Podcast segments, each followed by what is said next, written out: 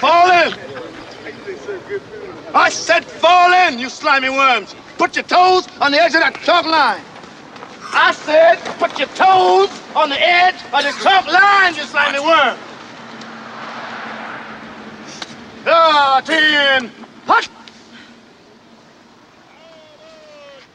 I don't believe what I'm seeing. Where you been all your lives? At an orgy? Listening to Mick Jagger music and bad mouthing your country, I'll bet. You better stop eyeballing me, boy. You're not worthy enough to look your superiors in the eye. Use your peripheral vision. Understand? Yes, sir. Now, every time I say understand, I want the whole group to say, yes, sir. Understand? Yes, sir. Understand? Yes, sir. From Chicago, this is The Unenthusiastic Critic, a podcast about destroying your marriage one movie at a time.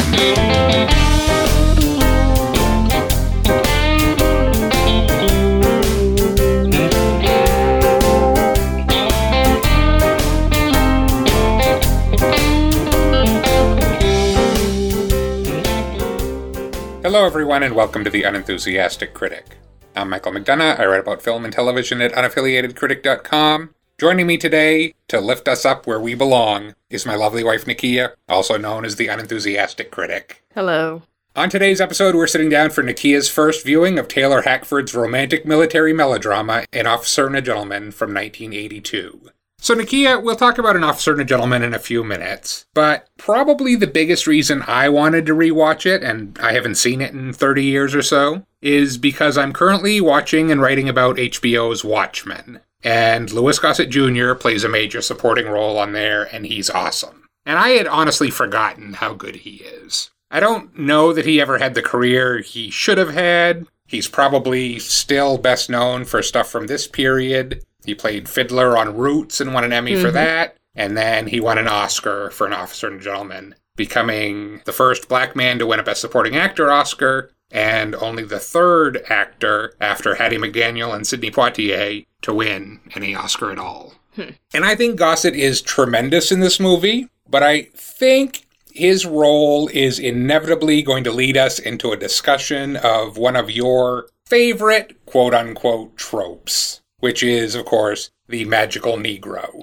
Mm, is that my favorite? So I thought, fuck it, we're going to end up there anyway. Let's just go ahead and have that conversation up front this week. Hmm. And we'll we'll probably need to get into definitions, and I think there's probably subcategories at work within this trope. But let's let's just start.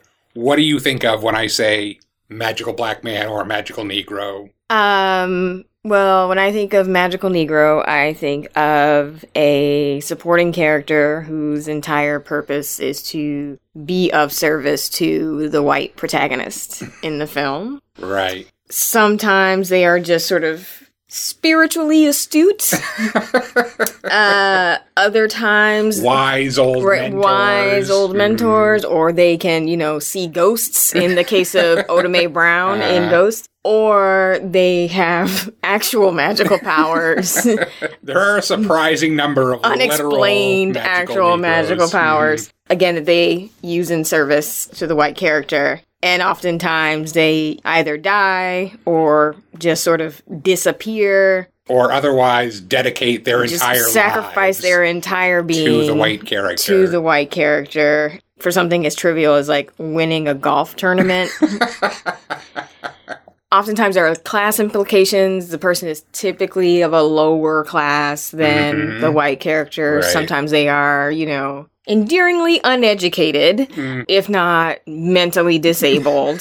um, so it's just, I mean, Sometimes they're all of those. Sometimes they're things. all of those things because again, I think the magical Negro trope it's basically a eunuch. So it, they are not sexualized. They are they can't be any threat in any way. So they can't be an intellectual threat. They can't be a sort of sexual threat. And as big as John Coffey is in The Green Mile, he's still he has the mind of a child. And Right, so he's it's basically right. a giant infant. So it's just it's a problem. Yeah. Um, Writer Nnedi Okorafor wrote an article in Strange Horizons discussing this issue, specifically in reference to the many, many magical Negroes in the works of Stephen King. mm, The Shining. Yeah. hmm Green Mile is his too. Yep, yeah. Green Mile, Shawshank is his, Oh, okay. yes. And she writes a, a lot of what you just said. The archetype of the magical Negro is an issue of race. It is the subordination of a minority figure masked as the empowerment of one. The magical Negro has great power and wisdom, yet he or she only uses it to help the white main character. He or she is not threatening because he or she only seeks to help, never hurt. The white main character's well being comes before the magical Negroes because the main character is of more value, more importance. The magical Negro is like the happy slave, glad to sacrifice himself, his happiness, his time, something of value to him, in order to help the white character. And at the end of the story, many audiences often end up quietly wondering, why'd she do that? that is, if they remember the character at all. Hmm. And she lists the five components she thinks make up this trope. He or she is a person of color, typically black, often Native American, in a hmm. story about predominantly white characters. Mm-hmm. That's number one. Number two, he or she seems to have nothing better to do than help the white protagonist, who is often a stranger to the magical Negro at first. Number three, he or she disappears, dies, or sacrifices something of great value mm-hmm. after or while helping the white protagonist. Number four, you said this, he or she is uneducated, mentally handicapped, at a low position in life, or all of the above. And number five, he or she is wise, patient, and spiritually in touch. Closer to the earth, one might say. Closer to the earth. He or she often literally has magical powers. I do not understand why John Coffey was so concerned with Tom Hanks being able to pee without pain versus freeing himself from death row. That character, that literally taking the pain Yes, of the white white people, people. onto himself. Yes. And killing himself in the process Right. of doing it. Right. Yes. Yes. And never once complains about his lot in life No. or the fact that he's being executed for a crime he didn't commit. Yeah, I like that movie, but that's a problem. Such a problem. Okay, so like I said, we, we can get into sort of some of these examples and subcategories here. Mm-hmm. But just in the larger sense, I was looking at this, and this isn't even about that trope specifically, but just about the dynamics of Hollywood. I was looking at black actors who've been nominated for Oscars. Mm-hmm. I, I went down that rabbit hole after looking at Gossett. That long list. Yeah, but here's the thing. To date, only five black actors have won a Best Actor or Actress award. Mm-hmm. Uh, Sidney Poitier, Denzel Washington, Jamie Foxx, Forest Whitaker, and Halle Berry is still the only woman to win Best Actress. Hmm. In contrast, 14 actors have won supporting acting Oscars.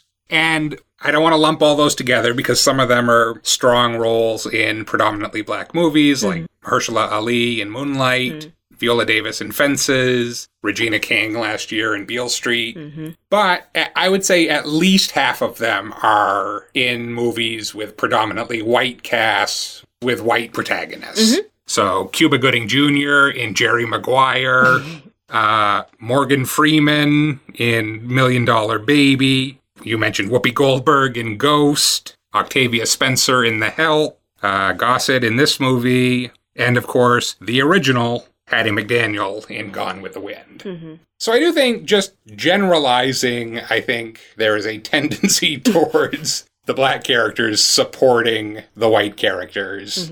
And that's obviously what, what Hollywood is comfortable with or was comfortable with for a very long time. It's a way of continuing a narrative, right? It has taken a long time. Um, and we, we still we still don't find it often, but it has taken a long time for Hollywood to sort of recognize and sort of deem worthy any sort of exploration of the interiority of, of black people, separate and apart from the white gaze, separate and apart from what we provide to white people, separate and apart from our role in some sort of filmic absolution of white people. Right. The the redemption Right. story, mm-hmm. which which then we get into Mahershala Ali's second Oscar Jesus. for Green Book. Right. So you have a genius concert pianist and his I did not see this film so I am speaking just based off of Yeah. what I've read but the richness of that story is totally sort of subsumed by his role in making this racist white man slightly less Slightly racist less racist, yes. so and it's just like that's unfortunate Yeah. And, I the mean- arc is the white character's arc. That's Yeah. that's I think that's a key factor when we're talking about this trope is that these characters have no arcs of them Right. of their own. Right. But I don't, in talking about this, I always want to be careful because I think we have to sort of recognize the market of Hollywood, right? And so it is not a diss to the actors who I think given some of these people given the roles actually do quite a lot Mm-hmm. Yes. with the role. Yep. But Yeah, know, it's not a matter of blaming it's the not a actor. matter of blaming the actor. It's just a matter of like, let's get out of this. So you have someone like Viola Davis, who recently in interviews, sort of reflecting back on her participation in The Help, has been very candid in saying, you know, I thought this was going to be a story about the maids and the lives Mm-hmm. of the maids, and that just was not the case. It was more about Emma Stone. Emma Stone's character. Yeah, so it's like, is Morgan Freeman good in Shawshank Redemption? Okay, now hold on, because to me, I the more I thought about this, Morgan Freeman has played like nine different He's played like, variations of he's played trope. God He and been right, in service in to a white dude. to two different white dudes.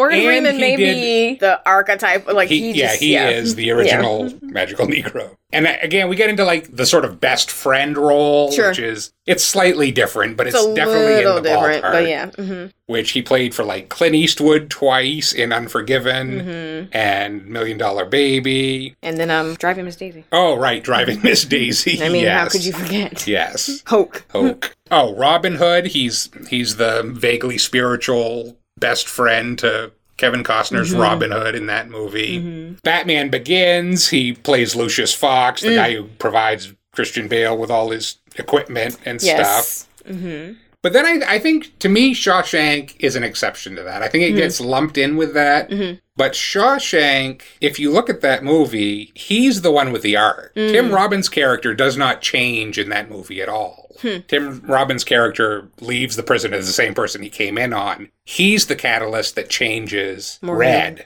Interesting. Morgan okay. Freeman's character. Okay. And the movie ends when Morgan Freeman's character learns to accept hope and learns, you know, leaves the prison. So I actually think that one is a, is Mm-hmm. Okay. is an exception. Okay. The others I will not defend. Though I will argue Morgan Freeman does a lot of work to get Tim Robbins out of jail and doesn't really do a whole yeah, lot to well free that himself. right, that part of it he definitely fulfills the magical negro because he provides the tools. Yes. he's the guy that can get anything. Right. right. So he's not literally magical, but Right. he can get Rita Hayworth posters and Yes. chisels and all of that stuff that Tim Robbins needs to effect his escape. Mm-hmm.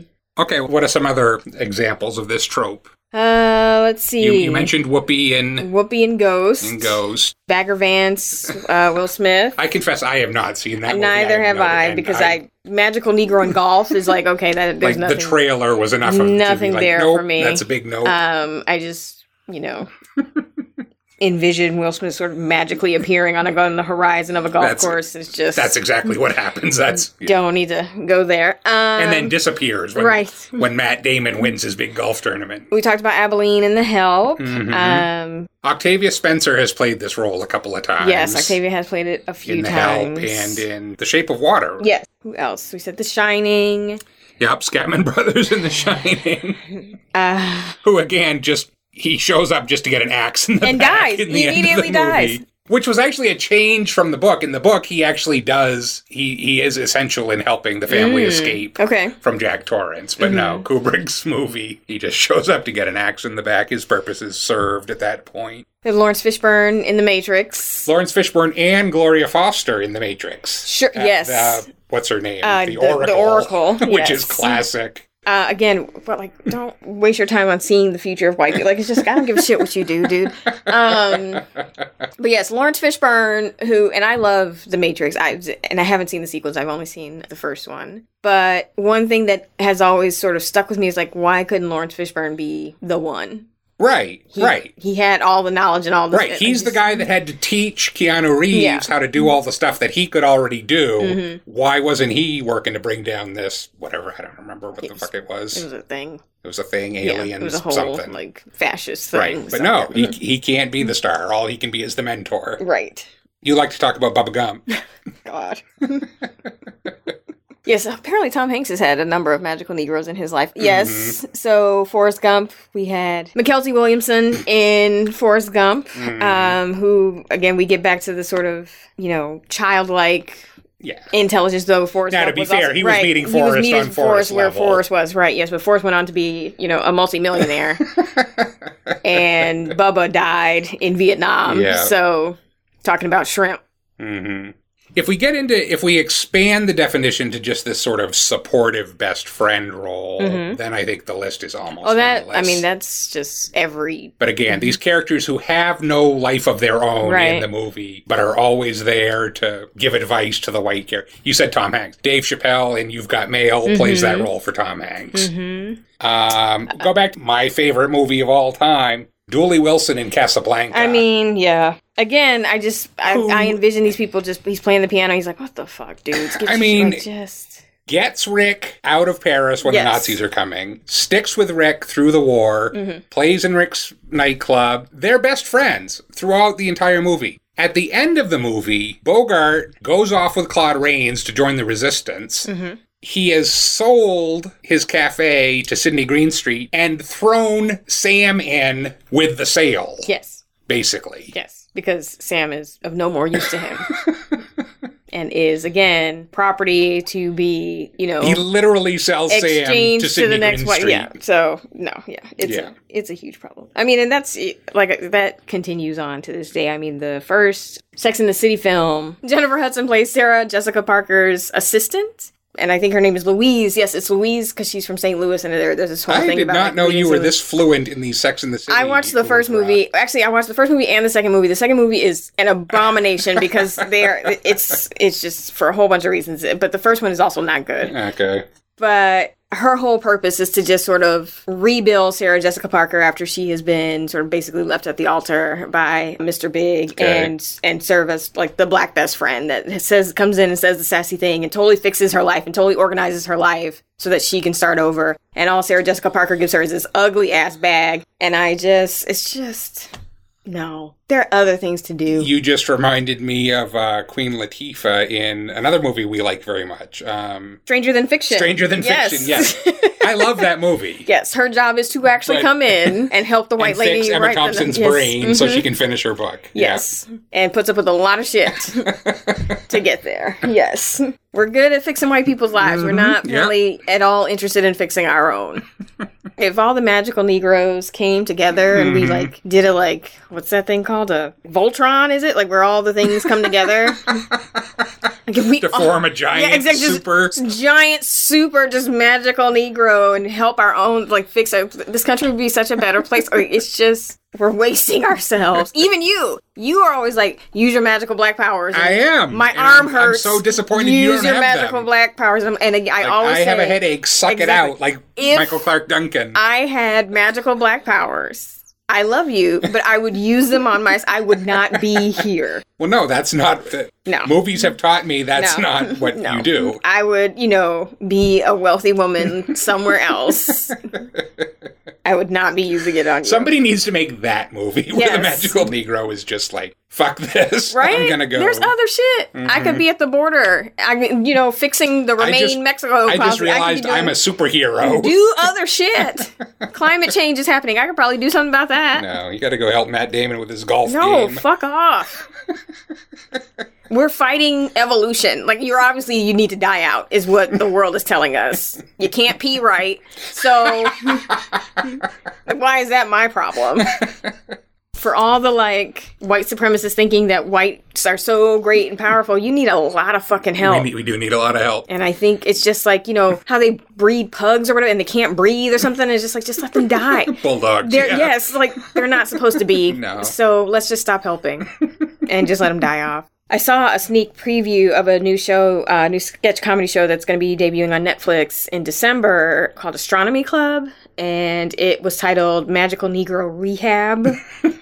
so it's It was a good skit. You sent it to me. so funny. Oda Mae Brown from Ghost, Bagger Vance, Hoke from Driving Miss Daisy, uh, John Coffey from Green Mile, Aibileen from The Help, and they're all in this rehab, and it's called Support group. Support? Group, Dignity and Ambition for Magical Negroes, aka DAM. It's not easy learning a new skill. Here at Dignity and Ambition for Magical Negroes, or DAM, we help magical Negroes from classic films go from supporting to lead. Repeat after me. I am the lead character of my own story. I am the lead character of my own story. I am more than the advice I give white people. I am more than the advice I give white people. I will not just magically disappear once I feel my work is done. I will not just. We talked about this.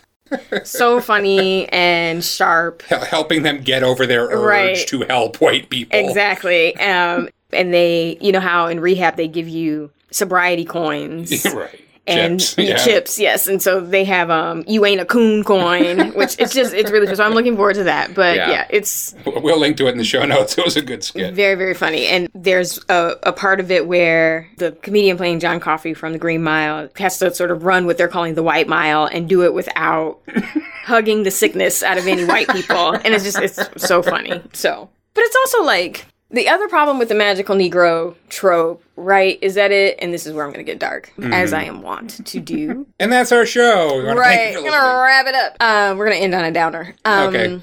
Is like how that manifests in the real world in a way that is actually deadly to black people. Mm-hmm. So when I was thinking about it in preparation for this our recording, I was reminded of how Darren Wilson described Mike Brown before he shot him, and it was Yeah. just like he sort of became this superhuman evil Right. It was monster. like he was the Hulk. He was like he was the Hulk, and so it's it's sort of in the same Bullets vein. wouldn't right. stop him. Then the magical Negro becomes a convenient trope in the sense that it strips away the humanity and it, instead of emasculating, it heightens the threat, right? So all of a sudden, Trayvon Martin is no longer a teenager. He's now Right. this huge superhuman person that can fight a fully grown man. Yeah, I actually I came across an article. Uh, this is by Professor James Braxton Peterson. The article is entitled "Why We Need to Stop Talking About the Magical Negro." Many reasons. and he talks about a lot of what you just you just talked about. And he says perceptions matter, and the perception that black people are more than human allows law enforcement to treat them as less than human.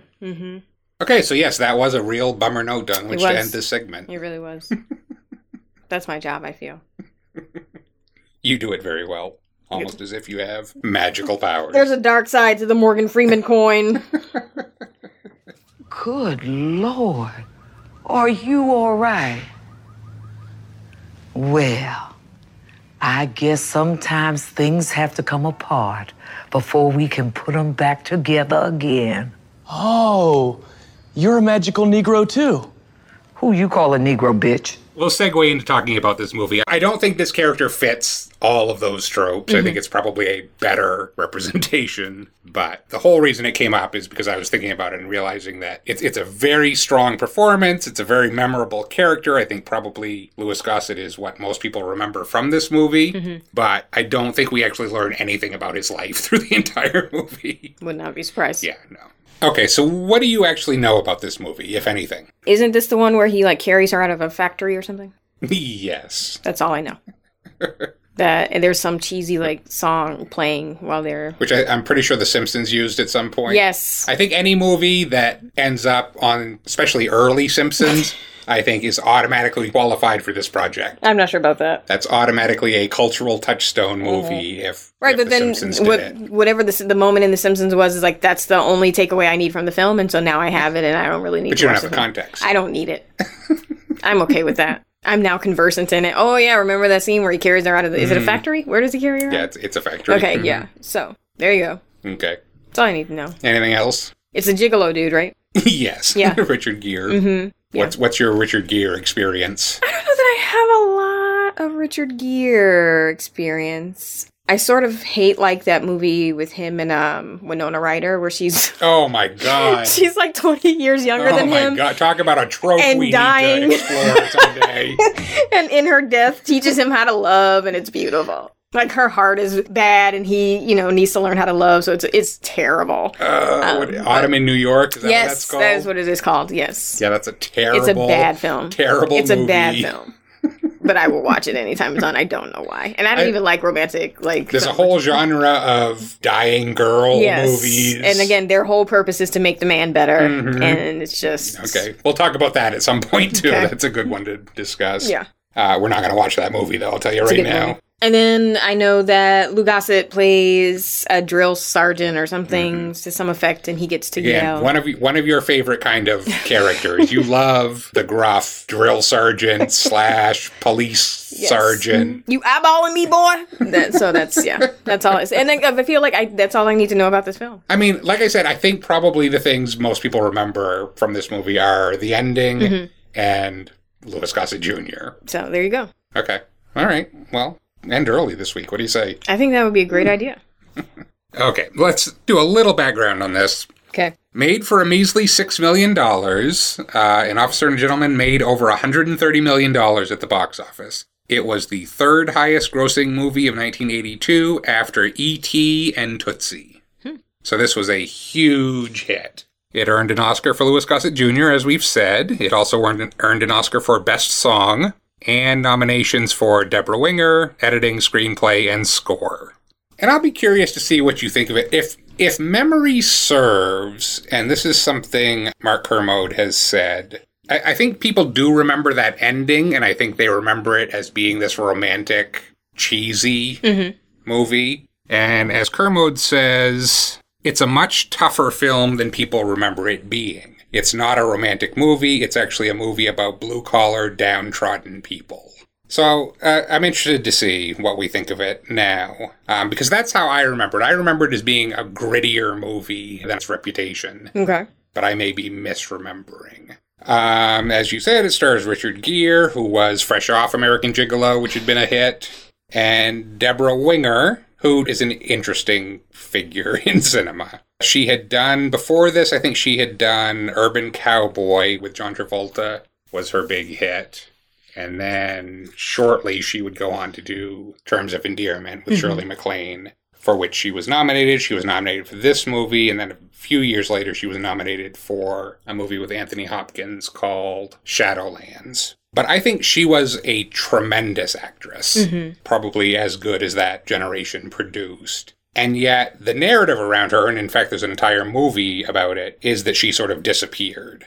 That, you know, she was huge for this time period, and then she just sort of walked away from it all. By choice. Well, yes, yes, mostly. Okay. Um, Rosanna Arquette actually directed a documentary that was called Searching for Debra Winger. That was about not just her, but about the challenges facing women in Hollywood. Yeah. It was not, I think if that documentary were made today, it would probably dig deeper into the sort of Me Too stuff. Mm-hmm. And again, this I looked for it. It's not streaming anywhere. I would have watched it again. If I remember, it's not so much about that, although there's definitely, they talk about the sexism and the misogyny in Hollywood. Mm-hmm. It's more about like the choices women have to make to have a career versus the choices men have to make, that kind of thing. Mm-hmm. But yeah, Debra Winger was one of these people who got a reputation for being really difficult to work with, which meant she spoke her mind. Right. She told people to fuck off. She did not have a good experience work making this movie. Um, she didn't particularly get along with Richard Gere. She said he was a brick wall, which is kind of unknowable. She said the director was an asshole and an animal. She said the producer would watch the dailies and then come onto set and complain that she was not fuckable enough Oh wow. and give her water pills to lose weight. Oh my god. Yeah, so just all kinds of that shit. And I think she was just one of those people. I mean, we talked a while ago about Kathleen Turner Yeah. being one of those people too. That I don't need this shit. right. Yeah. And and what happens is they get a reputation for being oh she's difficult to work with. Right. Ivan Reitman, who worked with Winger on not very good comedy called Legal Eagles, called her historically difficult to work with. And she has admitted that she sometimes behaved badly and mm-hmm. sometimes took her insecurities out on people. And, like, you know, she isn't proud of everything she mm-hmm. did. But it also sounds like she wasn't willing to put up with this shit Right. that a woman has to go through in Hollywood. So for a lot of years, she just didn't work. Yeah. Or she did small projects when she felt like it. She turned the list of things she supposedly turned down is historic. And I believe it because she was, again, she three Oscar nominations. She was a huge actress at the time. Mm-hmm. She was supposed to be in Peggy Sue Got Married. That apparently she was injured and had to walk away from it. She walked off A League of Their Own. She was supposed to play the Oh, Geena wow. Davis part in A League of Their Own. Supposedly she walked off. It had something to do with Madonna. she was upset Penny Marshall had hired Madonna or she didn't get along. I don't know, something. But she walked away from that. She turned down The Accused. She turned down Arthur, which we hmm. watched recently. She turned down Basic Instinct, Big, Blue Velvet, Bull Durham, Fatal Attraction, Ghost, Misery, Raiders of the Lost Ark, and The Terminator. Wow. Now, this is grain of salt because you hear these stories, and mm-hmm. you know she might have been on a list for it. Who mm-hmm. knows if she really? Some of those she has said though she turned down, and she's actually said she didn't regret it because she said, like the accused, she said Jodie Foster's a better actress than I am, hmm. which I don't think that's true, but. And she said the same thing about Bull Durham. She basically said, like, it's easy to look at that now and say I should have done that, but I wouldn't have done with that what Susan Sarandon did with mm-hmm. that part. Mm-hmm. So I think she's kind of self deprecating that way. And then I think she's also said that she is part of a small club of women who are willing to age in Hollywood.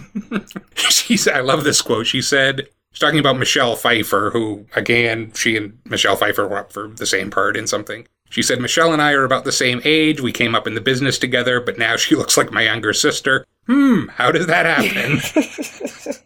So I, I think she's great. I think she's I, I think she's tremendous in this movie, if I'm remembering correctly. So that was one of the other reasons I wanted to watch this, is because I think she's she's really good. Yeah. That's interesting. I mean, yeah, it's like um as we think about this idea of tropes, you know, who was it that said like you're either you're fuckable or you're the mom or you're the judge? Like right. it's like these it's three. like- it's it's the quote is something like you know ingenue, district Right. attorney, driving Miss Daisy. yeah, like it, that doesn't leave a whole lot of room to like explore your art and to have Mm-hmm. do interesting things, and then layer on top of that a Hollywood system that very much pressures and incentivizes fifty year olds that look like thirty year olds, Yeah. and yeah, so that I can imagine that that's a very difficult choice to make. Um, but it is a, also a privilege to be able to say, you know what, I'm not doing it, and I'm walking away from it. And she did come back. She made a movie a couple years ago called The Lovers with Tracy Letts, which I did not see, but I know her reviews for that were tremendous. Mm-hmm. And now she's actually on a Netflix sitcom.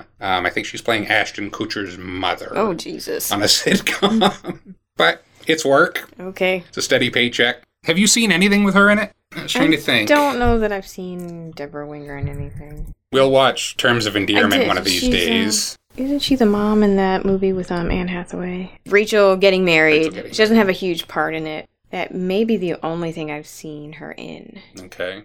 She was Wonder Girl. she was Wonder Girl. Which again is something she walked away from. She was on three episodes of Wonder Woman playing her little sister Wonder Girl in the stupid leotard outfit. And she didn't want to do it anymore and she walked away from that. It's fair. Which was a good decision, but I'm sure at that age it's probably hard to give up that steady paycheck too. Okay, so what are you expecting from this movie? Uh, you know, terrible '80s film. You have a is it a love hate or just a hate relationship to the 80s? Uh, I mean, I, I guess it has to be love hate. I was born in the '80s, so I can't totally hate it. But Yeah, but whenever we watch movies, well, because there were a lot of things, and we watch a lot of them we that's hadn't quite figured era. out yet. So I think it's fair to have some reservations about films in the '80s. I think that is fair. My guess is you will have some reservations about this one. Mm-hmm. Hopefully, that'll be what's interesting to talk about, but I guess we will see. Okay. Okay, for those of you watching along at home, I'm pretty sure last week I assured everyone that An Officer and a Gentleman was on Netflix. It is not. Liar. I, I had seen it come up in my recommendations on Amazon Prime, and that's why I thought it was on Netflix. It's not. So it's on Amazon Prime. People can watch it there, and it's also available to rent from the other streaming services. Okay, when we get back, we will talk about An Officer and a Gentleman. I joined the Navy. What's so funny? you, man. Fly What for? Jets. Want to fly jets? Crazy. Look at yourself. Officers don't have tattoos. What's your name, boy? Mayo. Zach Mayo, sir. Go, go, come on, baby. You got a girl Mayo, to watch? No, ain't looking for one either. What are you looking for? I'll Tell you something about the local girls that come across the Sound on the ferry every weekend. Just one thing in mind, and that's to marry themselves a naval aviator. I heard about these girls. They're looking for a husband. Not me. I will use every means necessary, fair and unfair, oh, oh, trip you up, expose your weaknesses as a potential aviator and as a human being. I expect to lose half of you before I'm finished. So get out of here! I think it'd be a gas to fly. Just how far would you go to get that? Would you let yourself get pregnant? Don't trick him or try to trap him. So, Zach, what do you do with the girl when you're through with her? Huh? I see you've had some training, man, eh? In every class, there's always one joker who thinks that he's smarter than me. What kind of a human being are you? You better lock it up, boy. I'm trying to be nice to you. I'm trying to be your friend, Zach. Well, then be a friend. Get out of here. Ah! Now, why would a slick little hustler like you want to sign up for this kind of abuse anyway? I want to fly jets, sir. My grandmama wants to fly jets. No, man, you ain't nothing special. And if you ask me, you ain't got no chance of being no officer. I ain't gonna quit. You're out. Don't you do it. Don't. I got nowhere else to go. Richard Gere, Debra Winger. An officer and a gentleman. Coming soon from Paramount Pictures. And we're back. A couple episodes ago, you made fun of the way I say, and we're back. and now I'm self conscious about it every time I do it. So thank you very much for that. Sure. During the break, Nikki and I watched An Officer and a Gentleman. Let's start with a couple of reviews. Okay. Roger Ebert gave it four stars. He said it was the best movie about love that I've seen in a long time. Maybe that's because it's not about love as a Hollywood concept, but about love as growth, as learning to accept other people for who and what they are. Okay, so it sounds like you're going to have opinions about that to take up with Roger. Richard Schickel, on the other hand, in Time, was not a fan of the movie. He said it is full of bang on melodramatics and simple romanticized characters with carefully supplied motivations. Aside from a few delightfully dishonorable throwbacks, we haven't had movie making like this since the 50s, and maybe we don't want it. Pauline Kael fell somewhere in the middle. She said, This formula romantic melodrama, which involves the regenerative powers of military discipline, seems to come out of a time warp, but Taylor Hackford has done a smashing job of making the retrograde love story whiz by. It's crap, but crap on a motorcycle. She also said, and I agree with this, it's Debra Winger who holds the picture together. Gere has become capable and accomplished, but he doesn't have what Winger has, and she has it right to her fingertips the vividness of those we call born performers. You pull for her even if the premise that this is her only chance in life strikes you as hype, and you have subversive thoughts about what kind of life she'll have as a Navy flyer's wife. Nakia, what did you make of an officer and a gentleman? I didn't really care for it. No? Uh, no. I don't know. It seemed to be. I think what it was saying about women was troubling, to say the least. And save for maybe a couple of scenes and a couple of actors, I didn't see a whole lot of value in it as a film. Okay. So, yes, absolutely. I think Debra Winger is the heart of this film. And in the same way that her character sort of quote unquote saves Richard Gere's character, I think she saves him as an actor in this film because he just, he's like, he's so, he's giving nothing. And I get that that's sort of his character. Right. But it was just, Well, I told you, she said he was a brick wall. Yeah. That's how she described Maybe Richard. he was just being Not method. the character, Yeah. but Richard Gere. he was being method. so the question of how well that works for this character is one I think we can talk about. So yeah, and then Lou Gossett was amazing. Um, Mhm. though I would argue, I don't know that I saw the Academy Award worthy performance. Maybe until he sort of takes Richard Gere's character through that sort of brutal weekend long Right. physical punishment, and they finally have that last exchange where he breaks down and like gets him to sort of say why he needs to be in aviation officer school so badly. Like that exchange between them, I think, is really powerful. And it's both of them at their best in this film. hmm But yeah, otherwise, I don't, I didn't, Didn't do anything for you. didn't do anything for me. And the idea that it's a love story makes me sort of sad. I looked it up. I believe it is something like number 29 on the AFI's 100 Films, 100 Passions list of the most romantic American movies of all time. So let's think about what she's signing up for. she well, and also that review from Ebert. I guess Richard Gere's character grows a little bit, a little bit. I think but- that's something we should talk right, about. Right, but it's not to say that oh, this is a love, this is a true love story because it shows you know growth. It's like mm, I'm not. I don't. I think that's giving it way more credit than it deserves, and I think she is worthy of so much more than an emotionally stunted, dismissive brick wall of a person Mm-hmm. Who apparently can can fuck well, and that's great. but I don't know that that's something that you build a life on. And again, I, I always have trouble with these sort of narratives where it's like the woman is saving the man. Yeah. She's going to sort of love him out of his trauma, and it's like, well, no. Why would you spend your time doing that? And it, mm-hmm. that is not, you know, a happy life or a happy marriage make. And this is also the man that just calls your friend a cunt for like it's just like I just.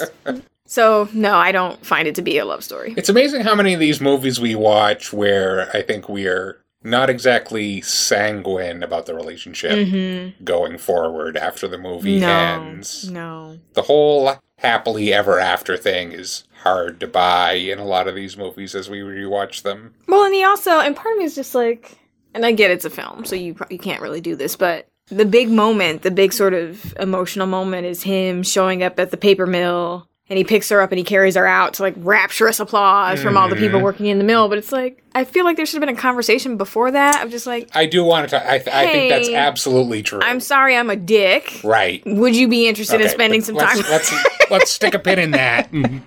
you know, that's the end of the movie. Yes. All right, so let's let's go through this movie a little bit. Some of Mhm. the big scenes and moments here. Mhm. But we open with the scene that I think is supposed to give us sympathy for where this guy is, Mm-hmm. which is him with his father, Yeah. Robert Loggia, Mm-hmm. and then the the flashbacks to his youth. I'm out at sea three weeks out of every month. When I'm back in port, I don't have time for any of this daddy stuff because that's not who I am. That's okay, sir. Now, wait a second, kid, you don't understand. I'm too old for this. I don't care what the Navy says. This is no place to bring up a kid, like I told you on the telephone. You're better off in that state school back in Virginia. You're never going back there. They treat me like shit. Well, maybe that's not for you to say. God damn it, don't look at me that way. What happened to your mother had nothing to do with me. It did. You said you're gonna come back. You promised. Is that what she said? That's a female lie. That's bullshit. That's a lie. I found your letters. I read them after she did it. You said you were gonna come back for us. You said you loved her, and she believed you. You're a liar. So many flashbacks. We saw his whole life at the beginning of the film. We we didn't see that much it was actually. it was a lot. It felt like a it lot. It felt to like a you. lot. It felt like I just don't. And again, this is me like not. I'm not doing the good faith thing here, where you like you just buy into the the sort of filmic world. But I'm just like, Well, that's not really your brand. it is really it? isn't. But it's like he- you're so all of a sudden you're standing there with your father, and all of your childhood is just flashing back before your eyes in this one moment. It just felt like. It just felt like a lot, just too much, way too much. You have anything to say about this sequence? I mean, it felt like they were spoon feeding the audience a lot. Like I don't know that we needed all There's of that a lot. flashback There's a lot of exposition to understand there. the dynamic between he and his father. Like his father was in bed with two women, and his son was obviously Well, that staying was his there. graduation present from college. right, That but it- so that scene alone would have been enough to say. That's I don't think I got a card from my father when I graduated college. We're not going to talk about fathers because that'll take us down a, a whole other road here. But yeah, I mean, it's definitely it's table setting. Uh, So we know that he was sort of thrust into his father's life after his mother committed suicide, and his father had no intention of ever being a father and was more interested in sleeping with Filipino prostitutes. yeah. In between sort of stints on the ship as a Navy Mhm. officer, or I guess he wasn't an officer, he was Right, he was a sergeant. Or sergeant something. or something. And that, you know, even in his 60s or 70s, he's continuing this same lifestyle of sleeping with multiple women with his son, waking up to vomit out whatever he drank the last night before, and not really being a supportive father. So this is supposed to give you sympathy. For It doesn't. I don't the really kind care. of guy that Richard Gere grew up to be here. You know what? We all have bad father stories. That's what therapy is for. I don't think he's been to therapy. Eh, No, he hasn't, and he needs to. So he's he's joined the Navy. Yes. Here's what I'm saying broken people shouldn't go into the military, they should be going to therapy. Hmm, okay. And then we we leave his worthless father, Mhm. and we meet his new father figure, Gunnery Sergeant Foley, Mm-hmm. Louis Gossett Jr. How you doing, Sarge? What'd you call me? Beg your pardon? What did you call me, boy? I called you Sarge. Before that? I didn't call you anything before that. You said, How are you? I am not a you, boy. A ewe is a female sheep, boy. Is that what you think I am, boy? No. No, sir. No, sir. Louder, sweet pea. No, sir. Hey, you want to fuck me up the ass? Is that what you call me, a you, boy? Y- You queer. Hell no, sir. Where you from, boy? Oklahoma City, Oklahoma, sir. Ah, only two things come out of Oklahoma. Steers and queer. Which one are you, boy? I don't see no horns, so you must be a queer.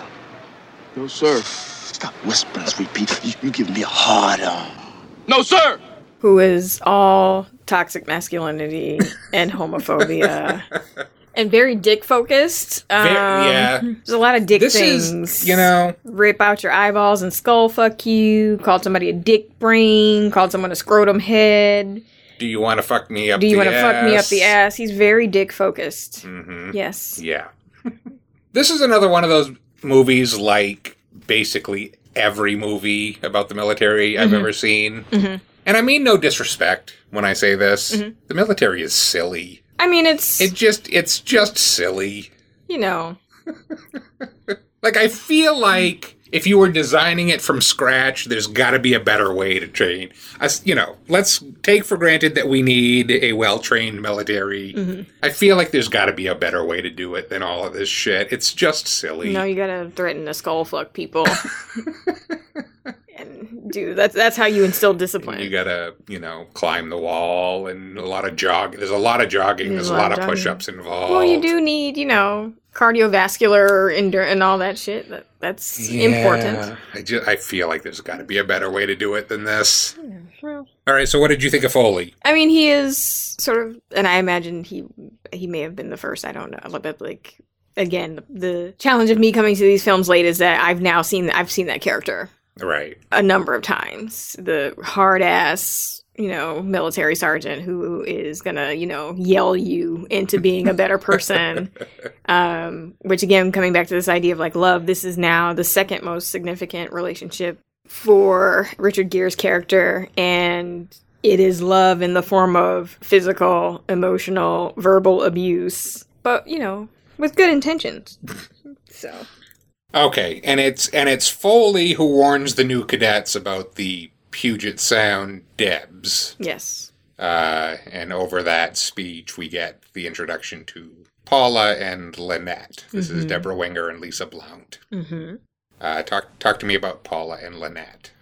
Paula and Lynette have been here before. They have made it a habit to try to connect with every cadet class to potentially, you know, trap, I guess we're going to use that word, a future officer into, you know, saving them from a life in Puget Sound working at the paper mill. These are two women who have seen their mothers and probably their grandmothers settle for lives that are just sad and their hopes rest on you know being able to fly away with a flyman right, we we find out later in the film that that Paula's mother went down this Yes. same road. And had paula. Unhappily. Yeah. And then there's in in the factory there seem to be these other older women who have all done it before. Women yeah who have all done it before and are very bitter about it. yes Are you a Paula or a Lynette? i'm a neither i'm a do something else figure out a different plan to get the fuck out of puget sound but do something else Mm-hmm. um, but if i had to choose i think i'd rather be a lynette That's what I thought.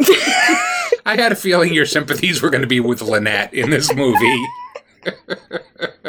you know, Lynette was very honest with herself and she was honest Mhm. about what she wanted. And does that, I mean, make her a good person? I think that's up for argument. But Uh, no, she's kind of a terrible person. well, she was engaged in a transaction. And so was, what the fuck was the dude's name? Sid. Sid. Her, her Yes, her boyfriend. Mark. Yeah, Yes. her Mark. So Sid was also engaged in a transaction. David. Keith. He just unfortunately, you know, got stupid. And Lynette didn't. I think I, think- I think he started stupid. He started stupid, but it, he was always. Here's the thing: she's only a bad person if you think Sid was a good dude, and Sid was fucking this woman when he had a he had woman. a fiance. at We find that out late in the movie. Sid is presented as this very good guy. But even- he's supposed to be in contrast to to Zach. But even before Gere's we knew that, it was always about the sex for him. It was like, oh, we're just gonna get to have sex with these women. Did you see that bodacious set of tatas?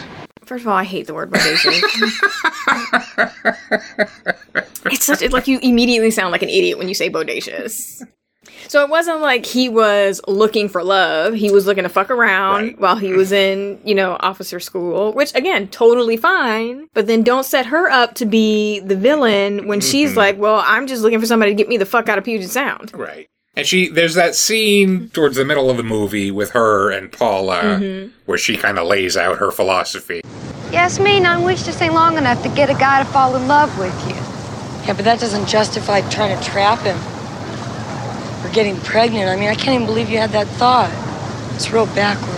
Well, it ain't any more backward if you ask me. And the way these hotshot assholes just use us till they've had enough and then ditch us like we's trash. Don't you ever feel used, Paula? Don't you ever feel like if this is all I get for my trouble, then the son of a bitch ought to be paying for it? No, I never feel like that. Well, I do.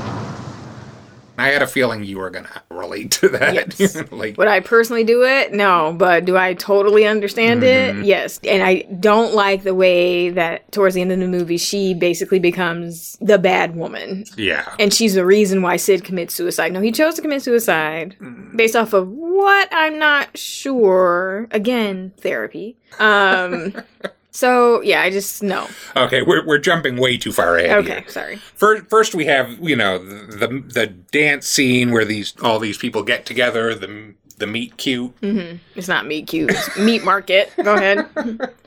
This is the start of a great romance. None of these things are no no none of these people are in a romance. They're all in a desperate climb to find something to hold on to before they die. The women don't exactly play hard to get. Because they're there for a reason. They have 13 weeks to secure the bag. So you do not have time to be coy. It's a really terrible band too. Yeah. They play all around the old oak tree or something like that. Tie, yellow, Yellow ribbon. Ribbon, Yeah, it's not, mhm. it's not a great band. I think we heard an instrumental version of "Feelings" Which by is Barry just Manilow. a terrible song. yeah, no, It's a horrible song. I don't blame them for getting out of there. No. To again do what they came there to do. Mhm. So yes. So did you buy? We're we're supposed to realize that the Sid Lynette relationship is purely transactional, Mhm. at least on Lynette's part, Mhm. and pretty much on Sid's part Yes. until he thinks she's pregnant. Right. What about the Paula Zach relationship? I mean, that's she presents herself as someone who knows the score. So she is very forthcoming of just like, I know exactly who you are. I know what this is. We're just here to have a good time. Right, and he's very he to his thin. He's credit, also very, he's very open Yes, about that. Absolutely. You know, she says, "Do you have a girlfriend?" He says, "No," and I'm not looking for one Yeah. either. hmm But it, she is sort of set up pretty early on as the sort of opposite of Lynette in that, that her intentions are somehow pure or she's the good woman in the story. Right. And I think Debra Winger is very good at playing those layers Mhm. where she is we we do sense more genuine emotion under her surface than what she's presenting. hmm Did you like any of these people? Of the four of them? Yes. Um, not particularly. No, I mean Paula's fine. She's a very Paula's a very nice woman. Mhm. And see, this is where I get into like where I'm in argument with myself a little bit because the, my my first instinct is to say I like Paula and I want Paula to want more for herself than a husband. Okay. But who am I to say that wanting a husband is not a valid goal or that it is somehow settling? So I guess then it becomes well, I want Paula to want a better husband than what Richard Gere is going to be able to offer, in my opinion. So you did not have a high opinion of Zach. No, there was no opinion to be had of Zach. He's he really wasn't offering much of anything except again emotional unavailability, hostility, judgment. And so and just He's- was He's kind of an asshole. He's an a- and just not interested in dealing with any of his shit, and then building and sort of couching it in this bullshit life philosophy of like, oh no, you only have yourself. It's just like, dude, I'm like, d- deal with your shit. so well, his mother killed herself, okay, and that happens. and his father was a horror Mhm. monger. hmm And as adults, our job is to deal with our shit before we poison someone else with it in the guise of love. That scene where they have the fight in the hotel room. Mhm. It's after he's had the physical fight with the The townies, locals, the yeah. townies, Mhm. and he's beat a guy up, and then he feels Really bad about it. bad about it, or Apparently. yeah, I'm not sure what that's about actually. Uh, and then he takes it out on her Mhm. pretty brutally. Yes. You know, Zach, it wouldn't kill you to open up to me a little bit. What do you want? You want to fuck? Is that what you want? You want to fuck? All right, come here. Get on the bed, take your clothes off. Give you a good fuck. Where's that coming from? Get into bed. I wouldn't fuck you now if my life Now get the hell out of here. I don't need this shit. I don't know who you think you're talking to. You know, I'm not some whore you brought in here. I'm trying to be nice to you. I'm trying to be your friend, Zach. Well, then be a friend. Get out of here. Fine. Fine. You know, man, you ain't nothing special. You got no manners. You treat women like whores. And if you ask me, you ain't got no chance of being no officer. What I'm saying is, this is not going to be a good long term Yeah, relationship. no. No. But then she conveniently has trouble opening the door to leave the hotel room. Right. And he, you know, begrudgingly sort of gets up and goes over to her, and then they start making out, and obviously everything is fine. Again, Yeah. not ever saying we probably should talk about some shit. Yeah, no. And then the next morning, she's making him breakfast. She's making him breakfast, yes. Not making breakfast for herself, just No. making breakfast for and then him. sits there and watches him eat it. I did this time watching it be like, oh, honey. Yeah. No. Yeah. You can't give in that easily and just, yeah, no. He has shown no reason to be this forgiving. And it's the same thing. He's the same guy on the military base, too. Mhm. He's nobody's friend, really. Sid's sort of, but No, he's a loner. he doesn't help anybody out. He's a grifter. Mm-hmm. He's selling clean belt buckles. And again, it's just that to me is just like the whole belt buckle. Like the military is silly. Well, like it's a who cares thing, if like, you can polish a fucking belt buckle? That's their world. Every place that is a thing is a is silly. So But yeah, they're when they're all on the obstacle course, he, all about finish- him, he yeah. finishes early and then he goes and sits by himself Mhm. while Sid is like cheering everyone else on. And yes, that's the contrast. Is Zach's the loner? He's the doesn't care about anybody but himself. That's Mhm. what he has to learn throughout this movie, just to care about other people and be a team player, Right. et cetera, et cetera, et cetera. We, we haven't talked about Seeger. So Seeger is the only woman that we really get to know in the cadet class. She also apparently has daddy issues, which we find out because Foley's like yelling at her. That that bugged me this time. And she was, I think she was one of the more popular characters when this movie first came Mm. out. Um, and I think she was even nominated for that part. But those scenes bothered me this time. Mhm. And maybe it's just 30 years later, 35 years later, whatever it is. But the very first time she can't get up that wall. It's because her daddy didn't love She breaks down. Your daddy wanted a son. And Foley, yeah, Yeah. right. Oh, daddy didn't give you enough attention. And she just instantly breaks down Yeah. crying. Like Yeah. she does seem like she's too weak to be in the military. she cries a lot. You ain't getting out of here till you get over that wall, Seeger. I'll make it, sir. Hurry up. Come on, get over there. You really want to be a man, Seeger? You another one of those little girls who didn't get enough of your daddy's attention because he really wanted a son, Seeger? Oh, that's it. That's it. That's what'll beat you every time, Seeger. Your mental attitude of a person of the female persuasion. Deep down under all that bullshit, you're still thinking like a second-class citizen, aren't you, Seeger? You can never give orders to men. Ah, walk around. Walk around, sugar britches.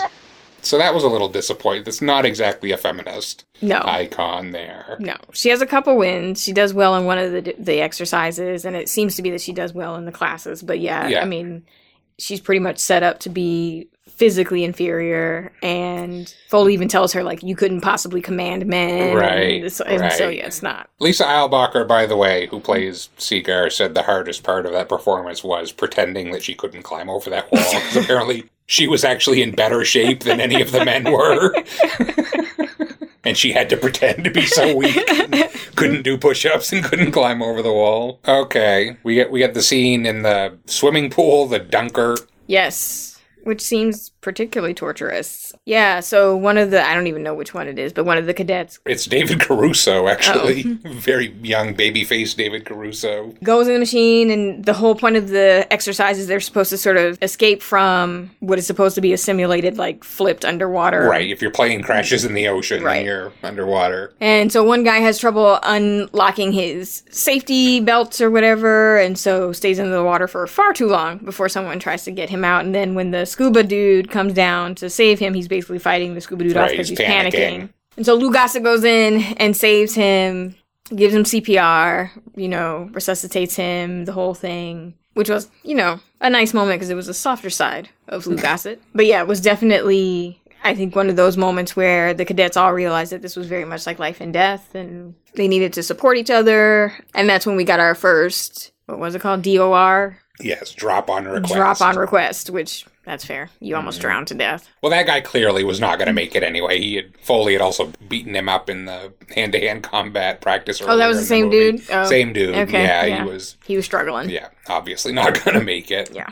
All right, and I think it's shortly after that that Richard Gere gets caught with his little black market in booties and belt buckles. Yes. During a routine ins- inspection of the barracks, uh, Lou Gossett finds out that Richard Gere has been selling shined up boots and shined up buckles to the other cadets and basically says, okay, I'm going to um, beat you down over the course And I, of this and, I, weekend. and I do feel like he gets punished not for selling the stuff because the way that scene plays out is that one of their roommates, Perryman, Mhm. needs a buckle at the last minute, and Richard Gere won't take the chance and give it to him. Mhm. So it's like he's he's not punished for selling the stuff; he's punished for being a dick. Yeah. he's punished for not helping his fellow cadets. I think Mhm. that's what he really gets busted for. Mhm. And then yeah, then it's squirting him with a hose. Yeah, making him run. making him run, Do and- leg lifts and Mhm. breaking him down Yeah. physically and spiritually. Mhm. Yes. It's loving. Now, why would a slick little hustler like you want to sign up for this kind of abuse anyway? I want to fly jets, sir. My grandmama wants to fly jets. I wanted it since I was a kid. We're not talking about flying here. We're talking about character. I've changed. I've changed since I've been here. Hell, you have. I've changed, sir. Ah, you just polished up your act a little bit. You just shined it up. Now tell me what I want to hear. I want your DOR. No, sir. I want your DOR. I ain't gonna quit. Spell it. D O R. I ain't gonna quit. Yeah, then you can be free and you and your daddy can get drunk and go hog chasing together, huh? No, sir. DOR. I ain't gonna quit. All right, then you can forget it. You're out. Don't you do it. Don't you. I got nowhere else to go.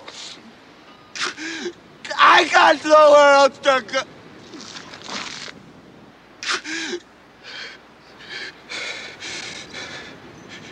I got nothing else. So did you buy that breakdown? That was that was Richard Gere's little Oscar reel there. I got He was- nowhere else to go. hmm What do you think of Gere? Well, and I forgot that he was Pretty Woman. Um, he was in Oh, Pretty that's Woman. I was yes. trying to think like, where have I seen him? And then I was like, oh yeah, I was in Pretty Woman, which he was sort of wooden in that too. Yeah. So I guess that's his thing. He has good hair. Is he hot? Not to me. No. I mean, I see why people would find him attractive, but I don't have a Richard Gere thing. Okay. And he's also he has a smugness about him that's just a little bit off-putting to me. But yeah, I mean that was definitely the most emotive he'd been the Mhm. entire film, um, and the most sort of work he put in as an actor in the film. Again, that does not make him a good candidate for marriage because what you don't want is a man who has nowhere else to go choosing you. It's not a it's not flattering. Well, and like you say, we don't get that scene between he and Paul. No, we get it between he and we Foley. don't get his, you know, emotional breakdown Right. or openness with her. No. We get it with Foley. Yes. And I guess that is a turning point for him as far as the other cadets go. He starts being a nicer person. He helps Seeger over the wall. He helps Seeger over the mm-hmm. wall in the final obstacle course race. He gives one of the dudes the buckle, the shined up buckle. Right. and yeah, so he becomes better. I just, I don't know that that's growth. Like that's the that's the part that I'm like, is that growth? And it may, it is incremental. Well, in theory, this is something they need to instill for the military, right? Sure. He needs to be a team He has to be a team player. Absolutely, yes. Again, that does not make him a good Husband material. husband material. It's like, okay, you do that and continue to do that for like ten years, and then come back to me.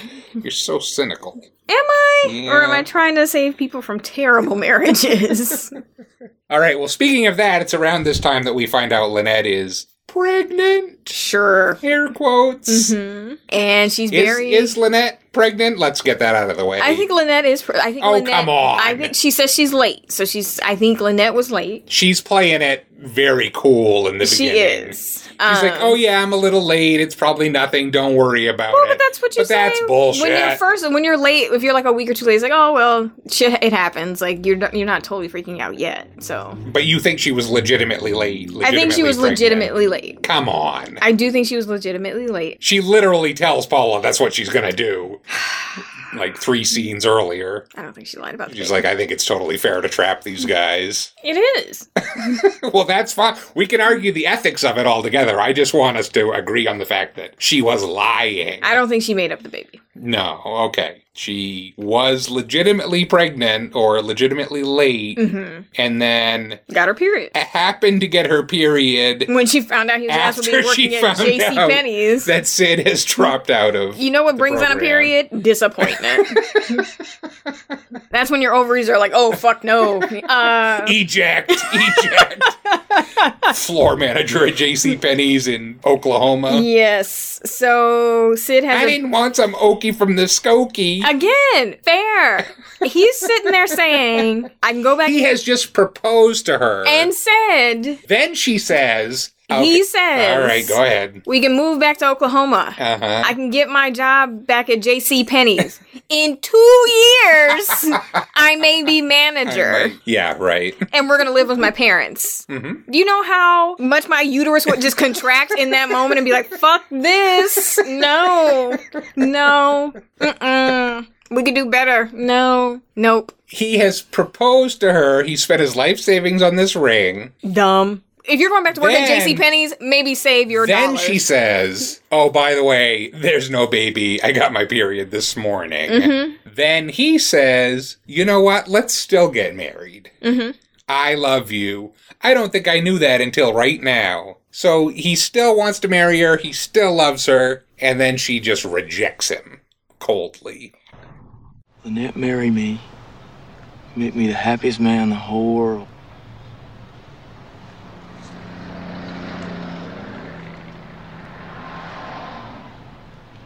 I'm sorry, Sid, but I don't want to marry you. I really like you, and we've had ourselves some really great times, but I thought you understood. I want to marry a pilot. I want to live my life overseas. The wife of an aviator. Damn you! God damn you! Nobody DORs after 11 weeks! Nobody! And it is totally fair for a woman to say, you know what? I'm not interested in living in Oklahoma and being married to a potential J.C. Penney manager in your mama's house. That's fair. That's totally within bounds. So she never loved him. Again, he just realized that he loved her. This whole time they were both in a transaction, engaged in a transaction.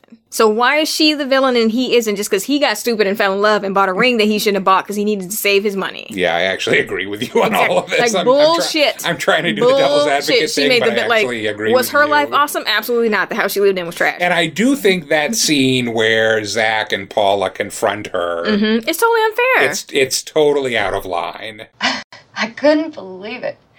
He still wanted to marry me. And what did you say? I said, no, of course. I don't want no Okie from Muskogee. I'd get that right here. You little bitch. Who the hell do you think you are? Playing with people like that. He loves you. You just shit on him. You made up this whole thing, didn't you? There wasn't any baby. Of course there was a baby. God, I'd never lie about something like that. Would I, Paula? You little cunt.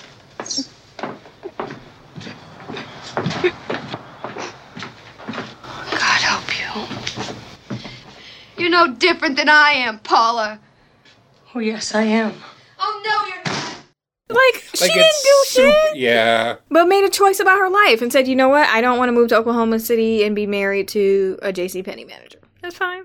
I also had more sympathy for Lynette when I saw that shithole she was living She in. She lived in a fucking. I mean, which then says a lot about Like, how she I felt about Oklahoma why and she J.C. wants Penney. She was live in exactly like, on, you you want to you want to increase your lot in life. You know, I can be broke here by my damn self. no, mm-mm, nope. Here's the other thing.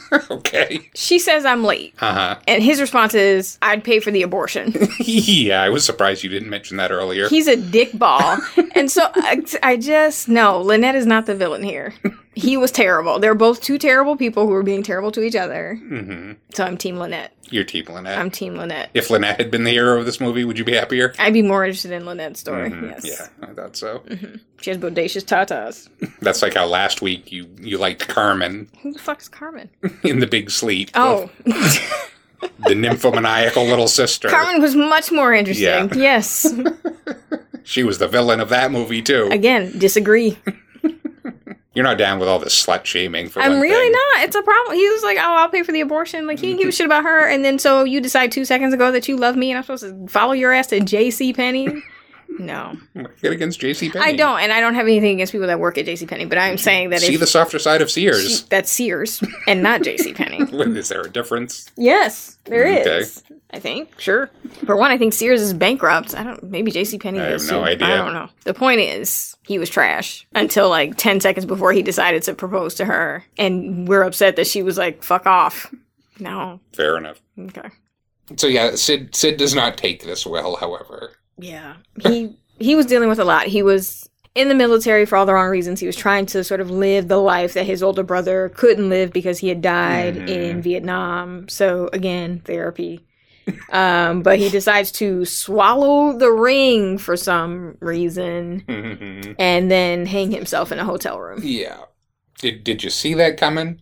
I mean, once he started when he was when he swallowed the the engagement ring, it was clear that he was done. Yeah. Um, but it seemed out of proportion to what had happened. I just was like, you could just go home and start your life. Now at this point, before this, Zach has already broken it off with Paul. Mhm. And now, no, has not broken it off. Has ghosted her, basically. You're right, he did ghost yes. So again. He says to Sid, "Oh, you should have broken it off cleanly, like I did." That's not what he and then yeah, no, he didn't. He just stopped he taking just her stopped calling calls. her. Yeah. yeah. mhm. no. So he was an asshole. Again, emotionally immature individual who is not ready to be in a relationship with anyone. Right. Yes. And then then he goes and he gets her help to find Sid, and then after Sid is found dead, they have that little scene on the beach, and he just he, he's he's about eight years old in that Mhm. scene. Look, you got no problems, all right? No problems. Another class will be coming through soon. You, Lynette, right back into business. That's not fair. I never lied to you. I never did what Lynette's doing. I'm not Lynette. No. I love you. I've loved you since I met you. Don't you understand? No! I don't want you to love me. I don't want anyone to love me. I just want out. I don't want anyone to love me. And he my mom runs died, off. and now my friend died, and I can't. And I was like, all right, dude. nope.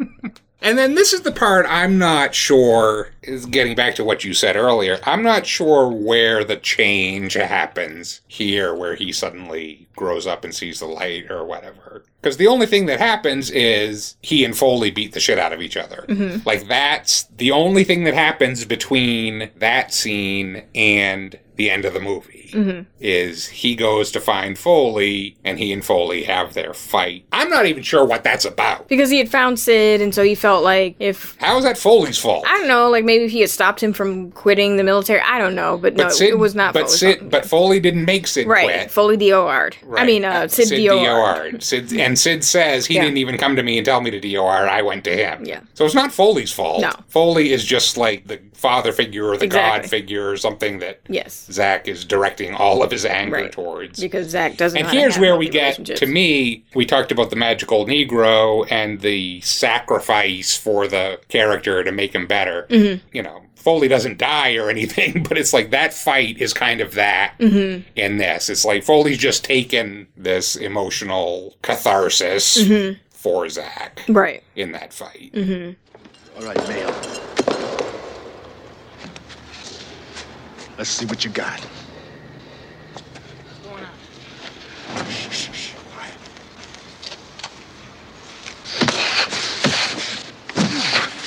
I see you've had some training, man, eh?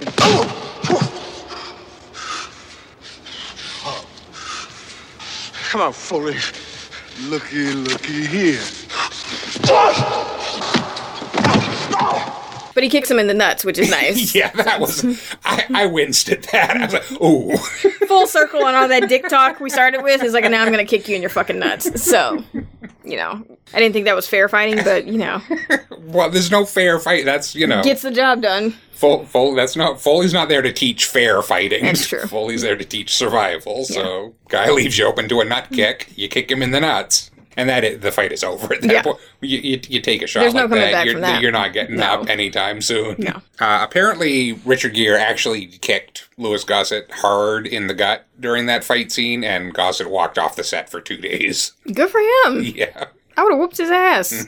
Richard Gere says it was totally my fault. He was like, I was pissy. We were having trouble filming that fight scene, and I just kicked him in the gut. Nope. And then Gossett was like, fuck this. and I would have kicked him for real in the balls and But how does that translate into before that, Zach is done with Paula and Mhm. done with the military. He's going to quit the military too. He's Mhm. going to DOR. Mhm. And then Foley kicks him in the nuts. And suddenly everything's back on track. And I don't I don't know what the transformation is here. No, maybe there's some message about men keeping their brains and their balls. Um, their heart and their brains and their balls. I don't, I- yeah, I don't know. I mean, I guess it's like, oh, he got the sense kicked into him. I don't know quite what. And again, it's like that's why I feel like the ending is really unearned because Yeah. we have not seen him. There's there's definitely a missing scene between he and Paula. So the only thing I am taking is that you are now so broken and so lonely that you are grasping on to the only thing that is willing to sort of stay by you in this moment, and that's Paula, and that is bullshit. but she apparently buys it because she Sure.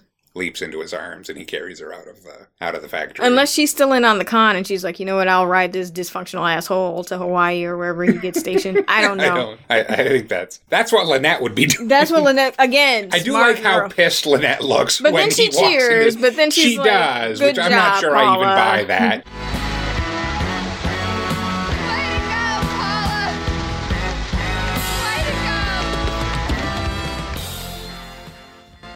You did what I failed to do.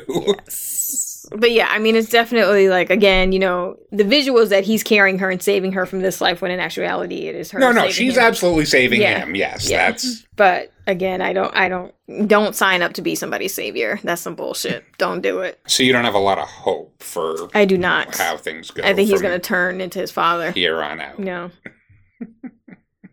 nope. On the ending, apparently Gere didn't want to shoot that ending that way. He thought it was too sentimental and too cheesy. Mhm. And he said that even after they filmed it, he thought that, but then when he finally saw it with the music and everything, suddenly it worked. No, still Do you- cheesy as do you think it worked? No, No? it's totally Okay. cheesy. And again, I don't buy that as a realistic moment. Okay. I'm like, why are you at my job? Interrupting her important paper collating. It's her damn job. I think she's quitting the job. No, yeah, I get that. So I shouldn't show up at your workplace and march in and pick you up and carry you out? First of all, you couldn't. Second of all, What does that no. mean? I got a bad back. Yeah. Would- and knees and elbow. Like you just no, it just wouldn't work. Did you like anything about this movie? I love Lou Gossett in just about He, anything. that he he's does. great, and and like I said when we started, there is no character here. I No, mean, we don't learn a him. No, single yeah, thing. it's all him. Is he married? Is Yeah. he? We don't know anything about him. No. but he does make it Mhm. a good character. hmm Yes, and I mean that scene after the class graduates and he one by one the cadets sort of go up to him and he salutes them and they have a little moment. It's really he plays it very beautifully in that he's trying to maintain the sort of stern appearance while still showing the sort of emotion of what it means to have sort of walked these people through 13 weeks of hell Mhm. and But again, at the beginning, I read that list of Nnedi Okorafor's about what makes a magical Negro, and she said at the end of that, at the end of the movie, you may look at those characters and be like, "Why did they do what they did?" Mhm. And I thought of that watching that scene because he does he gets a little choked up Mhm. when Richard Gere comes up, Mhm. and like you said, it's beautifully played, but yeah. I don't know why. I can see why Richard Gere would react to him the way he does. Mhm. I'm not sure why he has this emotional attachment to Richard No, Gere. yeah, that's a good point. No, and uh, particularly because this is a cadet who's just shown him nothing but disrespect since day one. Right. So, and he's had to sort of eat all that and like do more work to get this boy to a place where he was worth a damn to the military or anywhere else. Mhm. So, Yeah, I, I didn't. No. I didn't buy it. That's where, to me, Foley does fit that magical Mhm. Negro archetype. Right? Because it's like, I just don't know why you're so invested in this white boy. Yeah. And I do think Deborah Winger is good. I do. I think she's great. I think she's the heart of the movie and does a lot with a character that could have been very sort of one note and Mm-hmm. sort of predecessor to the manic pixie dream girl sort of archetype. Of just- Right. so no, I think she did a great job. Yeah, but no, she makes her much more authentic Yeah. than that. So what's Lynette gonna do now? Keep working at the paper factory until the next class, probably. Till the next class comes Mm-hmm. in, you think she's gonna find her aviator? She may, or she may, you know, die in that house. It'll be on her own terms. Mm-hmm. All right. Anything else to say about an officer and a gentleman? I'm guessing this is not for you a an addition to the canon. No, this will be the first and last time I watch this movie. Okay, fair enough. I'd rather watch Richard Gere in Autumn in New York. Oh God, that's Exactly. that's saying a lot. That's what I'm saying. That's depressing.